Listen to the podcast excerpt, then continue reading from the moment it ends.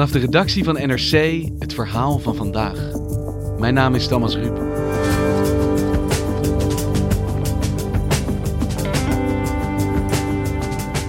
Commerciële DNA-databanken hebben een revolutie in de opsporing ontketend. Miljoenen mensen delen hun genetische informatie, waardoor families over de hele wereld met elkaar te verbinden zijn. Zo ook Ans Huizink, die na 70 jaar twijfel erachter kwam wie haar vader was.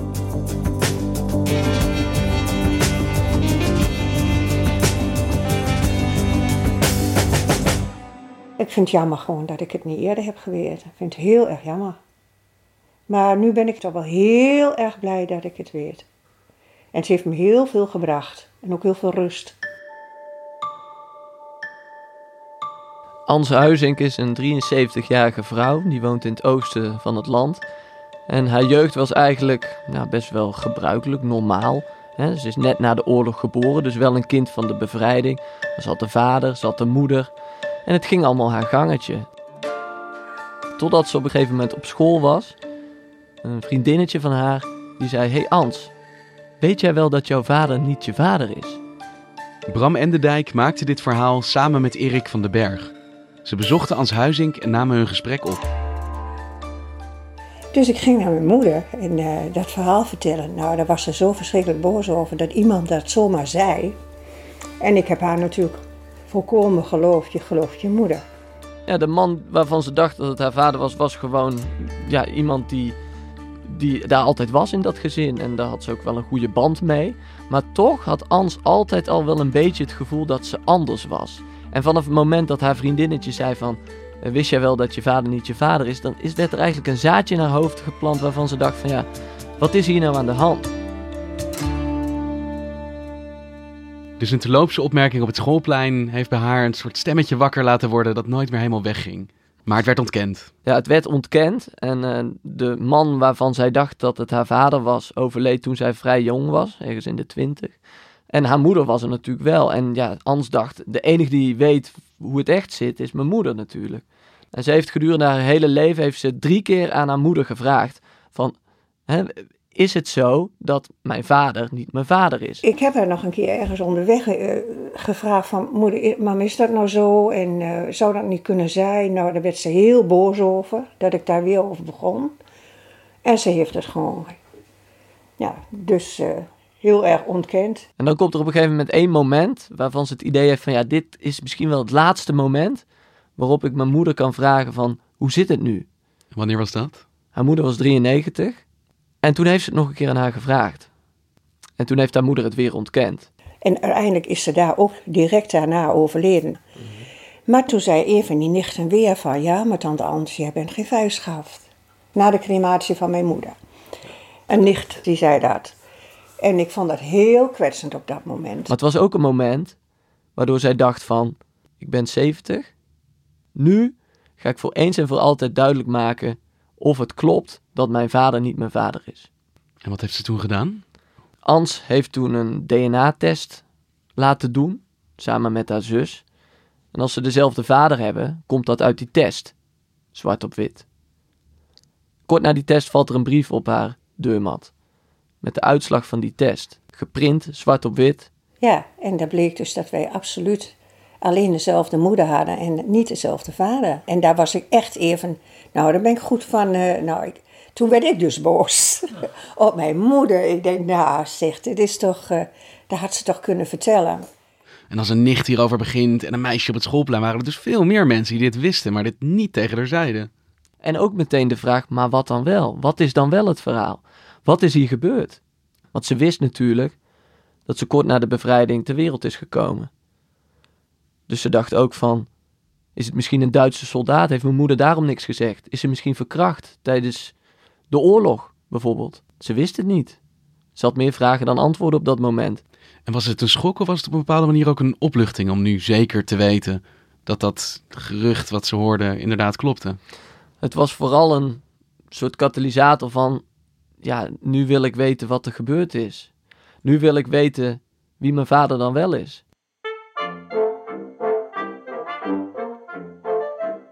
Ans is gaan nadenken. Wie weet er nou iets? Toen dacht ze, hé, hey, Toen ik 14 was, zei een vriendinnetje op school: Hey Ans, wist jij wel dat je vader je vader niet is? Maar dat vriendinnetje was inmiddels overleden, dus daar kon ze niet meer naartoe. Toen is ze naar Tante Zwaantje gegaan en Tante Zwaantje was een zusje van haar moeder. Was natuurlijk ook al een vrouw op leeftijd op dat moment. Dus ze is op 70-jarige leeftijd bij de hoogbejaarde zus van haar moeder eindelijk gaan vragen: wat weet je van mijn familiegeschiedenis? Ja, en Tante Zwaantje die kwam met een verhaal. En die kwam wel met een uh, heel erg opvallend verhaal. Tante Zwaantje vertelde dat net na de bevrijding van Almelo in de Tweede Wereldoorlog een groep Canadese soldaten ingekwartierd waren in een school tegenover hun huis. En zij herinnert zich dat een van die Canadese soldaten wel eens langskwam in zijn jeep. En dat ze daar ook meer naar Almelo ging. En vertelde ze, hij was ook met een, werd gebracht met een jeep. En zij werd dan opgehaald, dan gingen samen uit. En dat soort dingen. En daar dacht Ans van, misschien is er in, in de roes van de bevrijding is er wel wat gebeurd waar ik uit ben ontstaan. Misschien is deze Canadese soldaat mijn vader. Tante Zwaantje komt bijna 70 jaar later in het gesprek met Ans met een naam. Alleen een voornaam. Clifford, zei ze. Nou, dus ga maar even naar Canada op zoek naar een Clifford. Ja, prettige wedstrijd. We zijn er best wel wat van natuurlijk. Dus daar kwamen ze niet zoveel verder mee. Dus Ans en haar man Jan zijn gaan googelen. En toen stuitten ze op Els Lijs. En Els Lijs is een familiedetective. En nu krijgt deze Els Lijs dus de opdracht om de vader van Ans te vinden. Een soldaat die Clifford heet, mogelijk. En je zou denken, hoe goed Els Lijs ook in haar vak is. Onbegonnen werk. Dat zou je denken. Maar sinds een aantal jaar zijn er in Amerika verschillende databanken, particuliere DNA-databanken, waarna mensen die dat willen hun DNA kunnen opsturen. En waarom zou je je DNA opsturen naar zo'n bank? Omdat het veel kan laten zien over jouw familie. Dus over of je misschien eh, verwant bent met mensen waarvan je dat helemaal niet wist. Dus zelfs als je verre familie bent, dan komt je DNA genoeg overeen om dat uit zo'n DNA-databank te kunnen lezen. Door de techniek waarmee ze dat DNA uitlezen, is het mogelijk om ook verre familie, om daar een verwantschap hè, aan te tonen. Wat Els heeft gedaan, die heeft gezegd: Ans, wil jij, om meer duidelijk te krijgen van wie je vader is, wil je gebruik maken van deze particuliere DNA-databanken? Dat wilde Ans. Haar speeksel is toen door Els opgestuurd naar een van die databanken, ancestry.com. Uncover the lost chapters of your family history with Ancestry. Order your DNA kit today at ancestry.ca. En dit is gewoon een grote gok, want je moet maar net het geluk hebben dat er ergens ter wereld een ver familielid uh, zijn eigen profiel heeft geüpload. Want anders is er niks te vinden natuurlijk of te vergelijken. Het klinkt als een gok. Maar als je weet dat in Amerika, maar ook in Canada, steeds meer mensen hier gebruik van maken, daar is het echt veel populairder nog dan in Europa om dit te doen, dan is de gok eigenlijk niet zo groot. Want even voor mijn begrip, zij stuurt de DNA op naar Ancestry. Hoeveel mensen zitten daar dan bijvoorbeeld bij aangesloten? Ancestry zegt zelf dat ze circa 15 miljoen genetische profielen tot hun beschikking hebben. En komt er iets uit? Op een gegeven moment blijkt dat met een aantal mensen er een match is. En dat zijn geen volle matches, maar dat zijn mensen die op een of andere manier verwant zijn aan Ans. En een van die mensen is iemand die woont in Canada.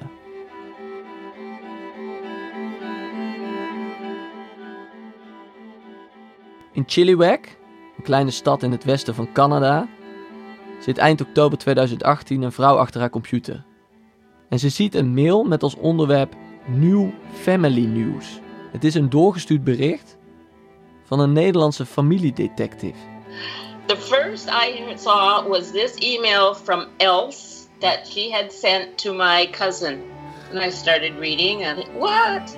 And then I read World War II and there's a father, the child, and Clifford. And oh, I knew then, I knew exactly what that was all about. Hey, en wie is deze vrouw? Deze vrouw is Lynn Olsberg, 80-jarige vrouw die dus in Canada woont. En dan in 2015 zit Lynn te eten met wat familieleden. En een neef zegt op een gegeven moment wat. Ja, wat ze denkt, huh? Die zegt, uh, it's too bad your dad shot himself. And I said, what?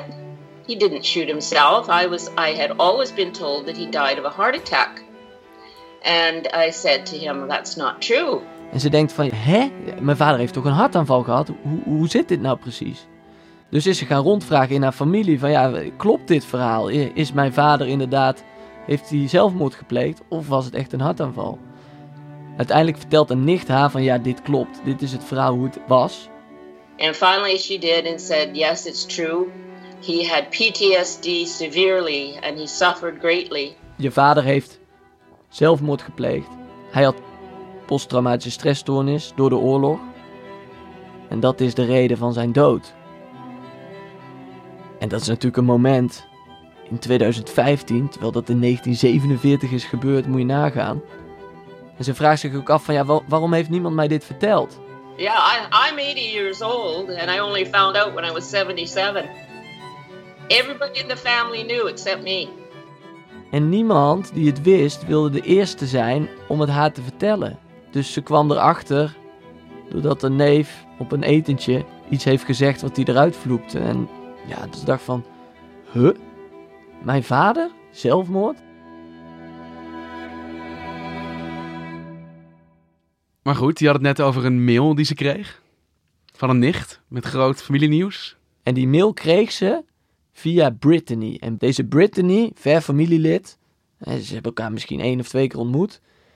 Die heeft op een gegeven moment gedacht: hé, hey, ik ga mijn profiel, mijn DNA-profiel opsturen naar de website Ancestry.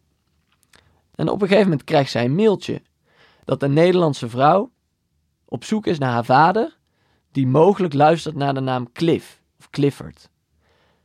En toen dacht Lynn: hey, mijn vader, die dus in 1947 is overleden, die heette Cliff. It was a girl, now 72 years old, looking for her father, and her mother had mentioned the name Clifford. Well, as soon as I saw that, I got chills up the back of my neck and I could barely speak. I said to Marion, Marion, Marion, I've got a sister. Dus we hebben hier twee mensen aan de andere kant van de wereld. En iemand in Canada en iemand in Nederland. Die allebei hun DNA hebben geüpload op zo'n commerciële databank. En uiteindelijk dus een match vinden. Is, is dat iets wat ik ook zou moeten doen om uh, nou ja, eens te kijken waar, waar ik familieleden heb rondlopen? Ja, de vraag is Thomas of jouw uh, nieuwsgierigheid groter is dan je voorzichtigheid. Kijk, het, het gaat waarschijnlijk wel wat opleveren. De kans is heel groot dat jij informatie gaat vinden misschien over mensen aan wie je verwant bent, van wie je dat nooit wist. De andere kant is natuurlijk dat dit zijn commerciële databanken. Hè? Het is niet de Rijksoverheid waar je het inlevert. Het is een commerciële partij die, nou ja, toch op de wereld zijn voornamelijk om geld te verdienen. Dus dat zeggen critici ook. Die zeggen, ja, hartstikke leuk al die particuliere databanken. Maar hierdoor zijn ook mensen te vinden die dat helemaal niet willen. Want als jij, Thomas, je DNA zelf niet opstuurt, maar een verre neef doet het wel, en een, een tante ook, dan kan een slimme stamboomonderzoeker uiteindelijk toch bij jou uitkomen. Dus je hoeft niet eens zelf te besluiten om je privacy op te geven voor je DNA, maar als maar genoeg familieleden in jouw buurt dat doen, dan ben jij dus ook te vinden. Als jij een DNA-spoor hebt waarvan je wil weten van bij wie hoort dit bijvoorbeeld, hè, dan heb ik niet nodig dat, ik, dat jij in die database zit als ik jou zoek, maar daar kunnen daar ook mensen om jou heen in zitten. Dan kom ik uiteindelijk wel bij jou uit. Het is echt, je moet je echt voorstellen, in de forensische wereld staan mensen echt te trillen van opwinding. Die volgen dit en die denken, dit is een revolutie wat hier gaat plaatsvinden. En wat alleen maar groter wordt. Dat blijft groeien. En je ziet dus ook dat opsporingsdiensten, dus politiediensten, vooral in Amerika, die maken daar ook gebruik van. Die hebben natuurlijk allemaal DNA-sporen liggen van oude moordzaken. En je kan je voorstellen, als je dat DNA-spoor vergelijkt met die particuliere DNA-databanken, ja, daar komt bijna altijd wel een hit uit van een familielid. En via stamboomonderzoek kom je dan misschien wel bij de dader waar je al tientallen jaren naar zoekt. Als dit ontstaat, we hebben het al jarenlang, wordt er gepraat over een nationale DNA-databank.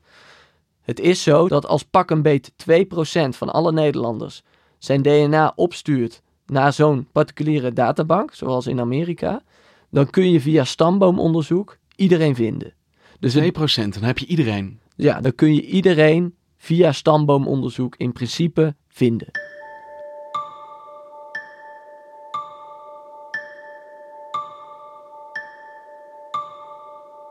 Dus je hoeft niet eens een beslissing te maken of je een, uh, een algemene databank voor DNA wil. Want die commerciële partijen die nemen het eigenlijk over zo. Deze ontwikkeling is er. En, en de vraag van willen we dit als overheid, die is wat dat betreft niet echt aan de orde. Want het zijn commerciële partijen die het doen. Het gebeurt al. As we speak gebeurt het. En het wordt alleen, dat blijft groeien. Hè? Maar voor Ans Huizing is het bestaan van dit soort commerciële databanken natuurlijk ja, een enorm goed. Want die grote vraag, die levensvraag waar ze altijd mee geworsteld heeft: wie is mijn vader? Ja, daar komt nu dan misschien zomaar een antwoord op, gok ik. Ik denk dat Ans niet zo in zit over de ethische discussies en dilemma's om die particuliere DNA-databanken. Ans herinnert zich vooral één ding en dat is dat ze thuis zat. Eind 2018 was het. En dat de telefoon ging. En toen hoorde ze aan de andere kant van de lijn een Engelse stem. Toen zei ze van, ik ben Lin en ik ben je zus. En, en nou, ik was helemaal overdonderd. Hè. Ik wist gewoon niet meer wat... Uh, nou, nou, dat krijg ik dus nu weer. Ja.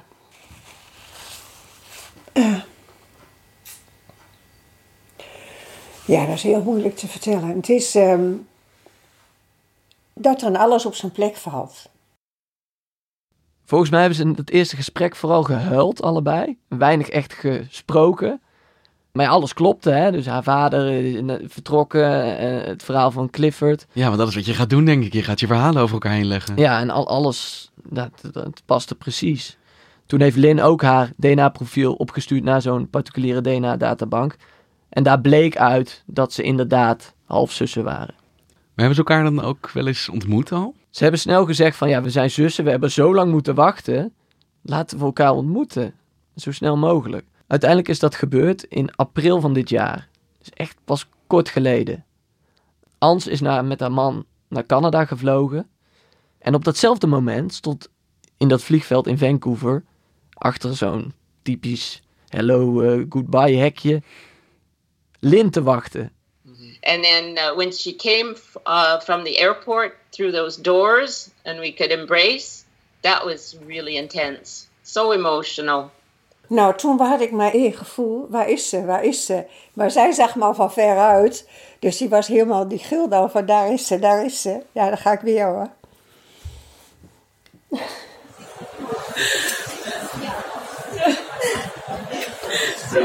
see you. En toen zijn ze gaan reizen. Toen zijn ze Canada doorgetrokken. Samen de wijngaarden ingegaan. Lekker eten samen. En elkaar ook beter leren kennen. Want ja, eh, je hebt elkaar gesproken over Skype, maar ja, je kent elkaar ook niet helemaal. We thought, what a waste. We could have known each other so many years ago if somebody had just told me the possibility of there being a child. Of course, I don't know what I would have done about it because back then there was nothing like ancestry or DNA matching. But we both wished that we had met ages ago, but we're going to make up for it now. En de laatste keer dat we zo samen zo lekker gegeten hebben, dat, uh, toen dacht ik, ja, het is toch, voelt toch gewoon als familie. Maar dan ken je elkaar al een hele week samen en, en hun zoon uh, was er ook bij. Ja, dat was gewoon heel gezellig. Het was gewoon lekker. Je voelt je thuis. Dankjewel, Bram. Graag gedaan. Je luisterde naar vandaag, een podcast van NRC. Eén verhaal, elke dag. Dit was vandaag, morgen weer.